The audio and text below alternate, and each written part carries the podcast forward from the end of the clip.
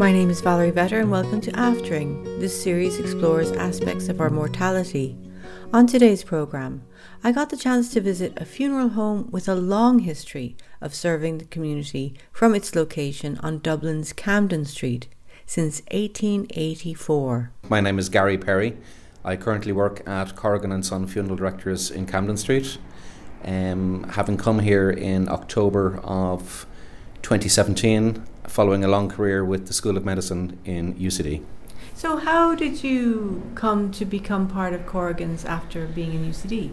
Well, I took early retirement after 30 years working for the School of Medicine in UCD, and it just happened to coincide with a period in Corrigan's where the long term member of staff who had been working here in the front office had taken retirement. And Joe McNamara kindly invited me to uh, consider coming to work for his family business. Because one of the things about here is that we're right on Camden Street, so it's right in the middle of the city, Mhm. and Corrigan's is a like it's a, a venerable uh, funeral director. has been here a long time. But one of the things that I found fascinating was the fact that Corrigan's looks after the medical donation bodies. Yes. and that's so that's the connection Yes. that you have. Yes. Yes. I had been managing the body donor program for the School of Medicine in UCD for many, many years. Dublin is kind of unique uh, to other cities of this size because we have three medical schools, and each one of those medical schools has its own body donor program. So the three medical schools are University College Dublin, the Royal College of Surgeons, and Trinity College. How long are the bodies with the, the medical schools once they're donated? Generally speaking, um, it's up to two years, but of course that depends on the time of year that the person passes away, how many educational courses the particular medical school is running at a given time. So there can be variations in the amount of time that the donor's remains are being utilised by the medical school. In some cases, it may be only one year, and in other cases, it may be up to three years. And then what happens? And then the families are contacted by the person managing the body donor program just to let them know that the period of study is coming to an end and to invite the families then to start thinking about the final arrangements that they'd like to put in place for their loved one. So how long does that time span go? Is it does it depend on the families? Well, it depends on the families, but the medical schools like to, they, they all finish their educational programs around the same time, which is the end of April, early May. So we tend to make, start making a lot of funeral arrangements during the month of May and June for the medical schools. So then Corrigan's is the funeral director that yes, handles all the bodies. yeah, yeah, we're the we're the, the go-to funeral director for the three Dublin medical schools. So is a case of, of Corrigan's going and collecting the person? Yes. So once we know what the family's wishes are, we will between the three of us, between the medical school, the family, and Corrigan's, will liaise as to whether they want a cremation or a burial. If that burial is in the medical school's plot in Glasnevin Cemetery or in the family grave, and between the three of us, we'll find a date and a time that's convenient for all of us. So Corrigan's will send a hearse to the medical school, collect the donor's remains, bring them to the cemetery or the crematory where we meet the family. We'll have a committal service, and then we we all say goodbye to each other. How long has this been going on for? For many many years, um, certainly I was involved from the medical school's point of view for at least thirty years, but uh, this this arrangement between Corrigan's and the three Dublin medical schools goes back much much longer than that. Is there anything um, particular about, say, the body donation? Because I know some people um, they might donate bodies. There's multiple reasons. I mean, you couldn't pick out one in particular, but um, cost does come into it in some people's minds. Is that? Do you find that's part of it with families? Well, well, generally speaking, people don't decide to donate their body to a medical school as a way of avoiding funeral costs. Generally speaking, the fa- the person has had some sort of relationship with the medical profession. So they, they may have been a, a long term patient. They may have a, a son, daughter, grandson, granddaughter who is studying medicine or physiotherapy or nursing, and they just feel that they want to give back something to the medical education. Do you have to, um, I suppose, say to some people that their body wouldn't be appropriate? It, it's very unusual that a, a body would have to be declined by a medical school. The usual cases would be if there were any contagious diseases present at the time of death, because obviously you can't expose frontline staff and students to the risk of infection, or if there was um, very bad emaciation, or if the person was morbidly obese, they wouldn't really be suitable for educational purposes. How many people are we talking about per year? Well, between the three medical schools, um, we could easily see about 100 people a year donating their body to the three Dublin medical schools. Is there ever a case where there's too many donations and not enough to? Generally speaking, that's not the case because it's it's one of those situations where the more bodies, the more resources the medical school has, the more educational courses it can run. So the two things are pretty much dependent on each other.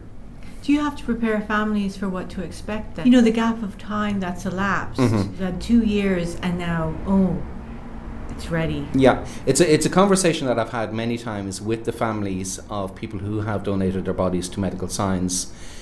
Signing up to the body donor program is the easy part from the donor's point of view because once they're dead, they don't have anything to, to worry about. But it's the family then who kind of have to pay a price of foregoing the normal ser- services at the time of their loved one's death and waiting for a period of perhaps up to two years, and then at that time, almost being brought back to square one in terms of their, their grief journey. So it is difficult for families, but most families cope very well because they know they're honouring the wishes of their loved one. So I suppose to go back to the, the person who's donated their body, what kind of forms do you fill out for that? Well, this is this is something that everybody needs to be aware of. It's not good enough just to express a wish amongst your, in your own head or with your family that it's something you want to do. There's a very strict protocol in place with all of the medical schools that the person themselves must pre-enroll with the medical school and to become registered with them. Um, f- in order for their donation to be considered So- at the time of death. So the family can't do it once the person's No, died. It no, no, has no. To It be has to be yourself. themselves. You have to enroll yourself in the program. And uh, how far in advance of death? Say if someone is is in, you know at the very end of life. In my experience, we've had situations where somebody may enroll in a program today and they may, might live for 20 or 30 years after the donation forms are filled in.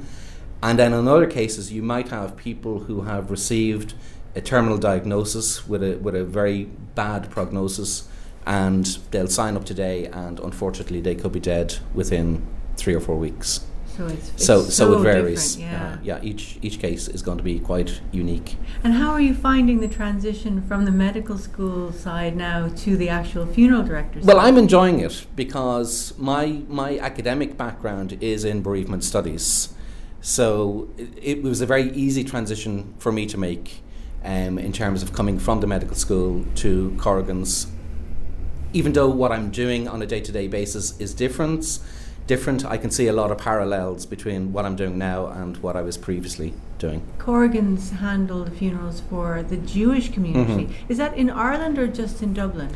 Well, the Jewish community in Ireland seems to be pretty much concentrated in Dublin, and it's a small community that are kind of clustered in in, in a very short, small geographic area. So again, traditionally, uh, both the progressive Jewish community and the Orthodox Jewish community would have come to Corrigan and Sons to arrange their burials And again, this is something that's been going on for quite a while. for many, many years. and Yep. what's different about the experience of a Jewish funeral? The Jewish community have a different um, set of gu- uh, guidelines, regulations, and traditions that need to be followed uh, that kind of make them slightly different to, to what we'd expect from the majority of the, of the population. And what would they be? Well, just in terms of the time frame, um, Jewish funerals tend to take place much sooner after the person has passed away. They have different requirements in terms of the type of coffin that they use. Uh, the Jewish community use a very plain and simple, unembellished coffin. We'd normally we'd normally collect the person from the place of death and go directly to the burial grounds. Uh, the Jewish community in Dublin have their own burial ground in Dolphin's Barn, so all of the, the Jewish burials would take place there. So we would meet the rabbi and members of the Jewish community there, and they have their own funeral service, and the burial takes place. So uh, typically people would not be cremated. No, no. It's not part No. of the faith. No, no, no. You may occasionally have a, a, a member of the progressive Jewish community who may be cremated, but traditionally, Jewish people are buried rather than cremated. The building that we're in here is is it's got an archway. It looks Uh-huh. like there's it could be horses and a car Well, or- uh. Originally, the archway was to facilitate. We have stables. We had stables at the back of the building, where in the days before we had motorised hearses, it was a horse-drawn carriage that would bring the, the, the coffin to the graveyard. So we had our own stables, and hence the archway is is a feature of the building, And is it the entire building? the entire building. Yeah. Do you store the coffins here? Yes, we have a we have a, a small showroom here, and I can show you some coffins I, later. yes, I would be Uh, very interested in seeing uh. that. What are the coffins that people typically go for? Is there is there styles that are more popular or a lot of people tend to to gravitate towards the same type of coffin. Some some people like a heavily embellished coffin. Other people like a very simple coffin. So there is a range of coffins to suit everybody's needs in terms of the amount of detail on it and the colouring of the coffin. But most people tend to steer towards a, a mid-range type coffin. no? So if we're just going to walk up the stairs now, you're going to show me the yeah, the. I'll um, bring up to our showroom and we can see a selection of coffins that we have available. Okay, so it's kind of a red carpeted stairway.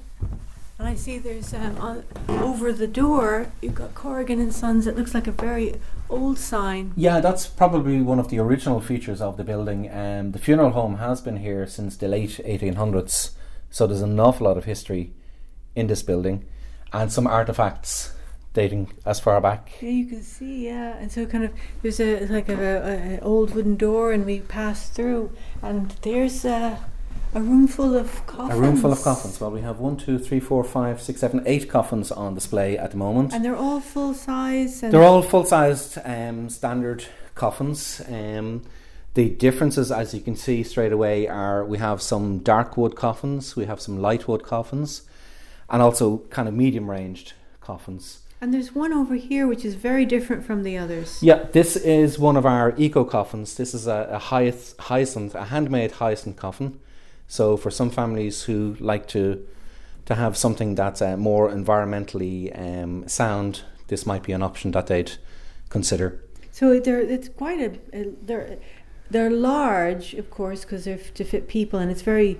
It's kind of shocking when you see a room full of coffins. Mhm. It does. Wow, this is why we're here. Yeah. Um, but the the hyacinth woven one sort of stands out. Is that it's, it seems to be a bit wider. It, it just looks bigger. I think it's just because of the uh, the um, the reeds that are used, the hyacinth reeds that are used, makes it visually look slightly bigger. But it's it is a standard sized. And how is it Coffin. all lined and put together? Um, it has a, a linen interior to it, and again, it's it's linen because of the environmental um, considerations and involved there. I don't see any nails. No, there's no nails, so it's uh, it's wooden pegs that are used to screw in the to screw the lid to the, the body of the coffin, and they're uh, rope and wooden handles to uh, to carry the coffin.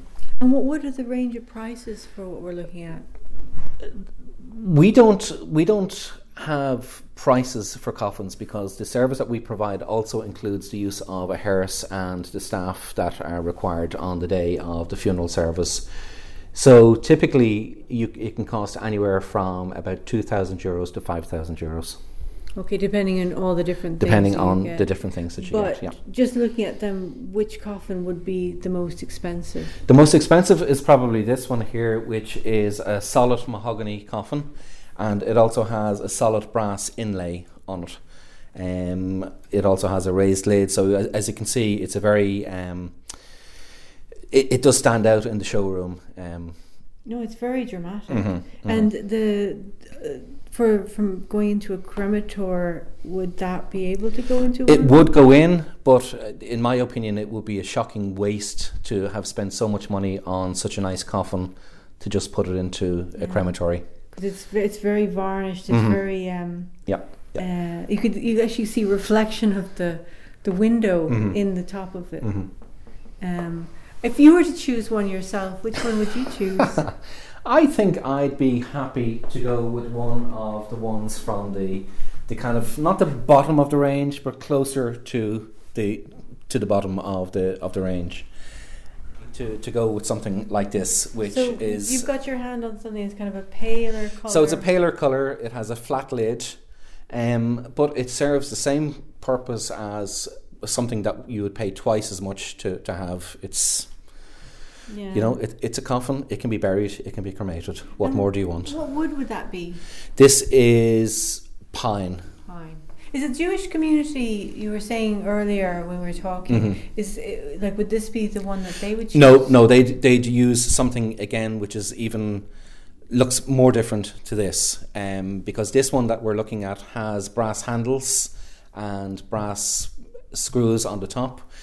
Um, the Jewish coffins don't have any of these embellishments. They're just a, a, a- a plain wooden box. Okay, because it's really interesting is that like um, from one to the other, there can be quite a variation. You don't realize No. from coffins how detailed How much- some of yeah, them yeah, can yeah, be. yeah. Well- on, on one of the ones here, it was just it's a darker wood. There's actually uh, like a, a raised. It's a relief of the, the, the Last Last Supper. Supper. Yeah.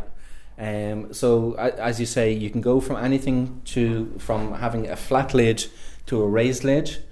You can have some um, decorative embellishments on it, where it's just maybe engraving on the wood or a relief that stands out from the coffin to to show uh, a, scene from from the Bible or And, and then on the top, do, do does the person's name typically go on Yes, so uh, each coffin would have a breastplate um, which would record the person's name and the date of their death. Um, and that's really for identification purposes. Yeah. Because when you go to the, the crematory, you need to know that the coffin that's being cremated is the coffin containing your loved one rather than another person. And uh, when we came up the stairs, I found whoa for me, and like fortunately, touch wood, I'm touching my head that I don't have to deal with this right now. Mhm. But for families that are, it must be quite an emotional. Well, it can be emotional to walk into a room that contains uh, a lot of coffins, um, because it, I, I think it gives you a sense of realization that you're you're here to to make arrangements to say goodbye to to somebody you love. Um, it can be a challenge coming into a room like this. yeah, and you're you're making you're, you're actually looking at something and making a decision, and you have to, you know, you can't sort of put it off. It's not. This has happened. Someone you love Yeah. has died. Yeah. I have to deal with Mhm. this right now. Mhm. And then in, many cases, when we'd have families coming in to choose a coffin from the showroom, it's not just one decision that's being made. There's there's a process of discussion and debate amongst the family as to what sort of coffin they, Yeah. they want to use. And typically, families now they can be blended, so you're Mhm. having to negotiate Mhm. and figure it out Yeah, as you go, yeah, and yeah, it's yeah. quite. And and you're also emotional, and Mhm. you're drained. yes, yeah, yeah. So it can it can be a challenge. It's a hard to- job being a funeral director. It, it, it, there are aspects of it that are difficult, but at the end of the day, you know that you're f- helping somebody.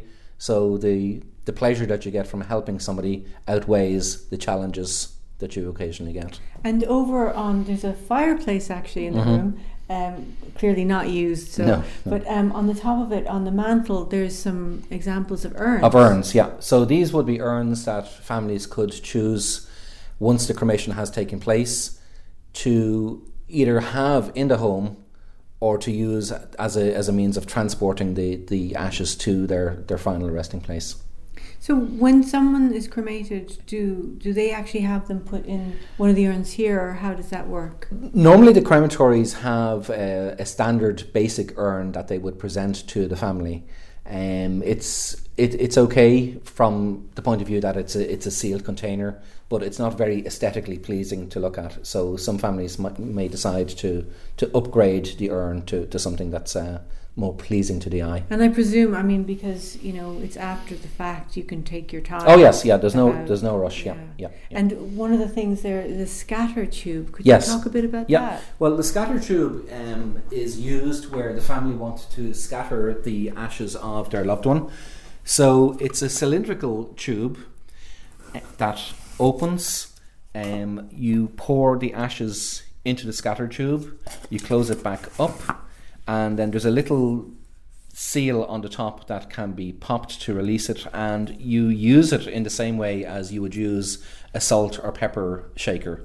So it's just So it, just controls. it just the it, controls the, okay. the, the, the spill of the of the ash. So, what is the breakdown between cremation and burial now? Is that changing? It, it, it certainly has changed and continues to change over over time. Um, in the past, Dublin didn't didn't have a crematory, I think, until about 1982. So the option for cremation really wasn't there. So in that case, unless the body was brought to Belfast, you were if you died in Dublin before 1982, you were going to be buried. Um, now with the cremations, and it's it's much more socially acceptable for people to be cremated rather than buried. So I'd say, in my experience, I have seen a complete reversal in terms of the percentages of burials versus cremations. 20 years ago, I'd say easily 90% of people were buried and 10% were cremated. Now it's almost the reverse. Is that driven by cost? Cost may be a factor. Um, I think also people are becoming more environmentally aware and they don't want to be buried in the ground. Um, it also is helpful for some families who have extended family overseas, whereby they might want to have a small amount of the ash in Australia or in the States. So cremation just makes that option available. Is it okay to travel with cremated ashes on an airline? Yes, it is. yeah. Do you have to fill out any forms? No, there's no special forms to be filled out. It can be taken as hand luggage, So you can have them literally. so you can have them in your in your hands or in your backpack. And there's no problem. And like there's no security problem. won't go. No. with No, although once a cremation does take place, the crematory issues a certificate of cremation, so it's always handy to have that with you when you're travelling, just in case there are any issues with security. You, you have the paperwork, but it's it's not essential. Are there any rules around ash scattering now that more people are being cremated? I, I think the advice is to contact the county council in the area in which you're, you're planning to do that. Um, for the most part, people can make private arrangements to have ashes scattered, but if you're doing it in an area that may be protected or it may be a private area, it's probably best to speak to the landowners or the, the city council responsible for that area just to make sure you're not doing anything that you shouldn't be doing. Yeah, because I, I do understand that some people actually bury the ashes in plots, Mhm. which brings me to the, the plot itself. If if people want to buy a plot, what are the range of prices now? Burial plots are expensive because it's seen almost as real estate. And in, in some cemeteries in Dublin, you can pay up to about 16,000 euros for a burial plot. That is a lot of money. So it's a lot of money. And this is another reason why families now probably opt for cremation rather than burial. Because if you don't currently own your own burial plot, that's the most expensive part of the funeral arrangements. how many people can be buried in a plot typically? In the modern burial plots, it's three coffins. In some of the older ones, you could have up to six people.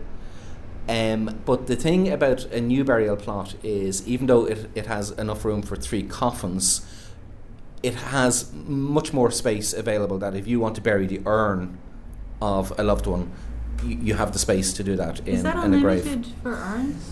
Well, unlimited up to the point of it being completely full. Okay. So I suppose you could, you know, in a typical family, you may have five, six, seven, eight people. So you, you'd be able to bury that number of urns in a family grave. So that's yeah. I suppose if you work out the maths, Mhm. it's a lot more Mhm. people. Mhm. And now Ireland has a lot more crematoria. Yeah, Um, there's there's new crematoria coming on stream um, all the time. The newest one that we have in Dublin is in Dardistown, which is out beside Dublin Airport. It's part of the Glasnevin Trust. So how, if people wanted to donate their bodies, how, how do you start that process? The usual advice is for the person to contact the medical school which is nearest to where they live. So in Dublin, we have three medical schools. There's one in University College Dublin, and the telephone number there is 716 6617. The Royal College of Surgeons on St Stephen's Green, and their telephone number is 402 2260. And then Trinity College, also here in the city centre, and their telephone number is 896 1295. In addition to the three Dublin medical schools, there's also a medical school in Galway and there's a medical school in Cork. So again, if people are have holiday homes or spend some of their time living in that part of the world, the telephone number for Galway is 091 492 180 and the telephone number for UCC in Cork is 021 420 5497. What are the forms like to fill out? How are the questions? The forms are very simple and straightforward. Um, they don't require a lot of information. Basically, they need to know your name, your address, um, a little bit about your medical history, uh, just in terms of making sure that they can maximize the, the donation. So, so obviously, somebody who has a, a very interesting surgical history would be better used in in one cor- one educational course rather than another. Um, so it's it's important for the medical schools to to have a little bit of um, background information on you. And then just to make sure that you have discussed your wishes with your family, the the medical schools require you to have your donation forms witnessed by two members of your family. Um, so that means that everybody is, is well informed as to what is going to happen when that time comes. This is 103.2 Dublin City FM, and you've been listening to Aftering with Valerie Vetter. Thanks so very much for listening today. I'd like to thank Gary Perry from Corrigan and Sons. For more information, you can go to their website, corriganfunerals.ie, and they are also on Facebook. You can find more information about Gary's work as qualified bereavement practitioner and civil funeral celebrant from his website finalfarewells.ie. Till next time.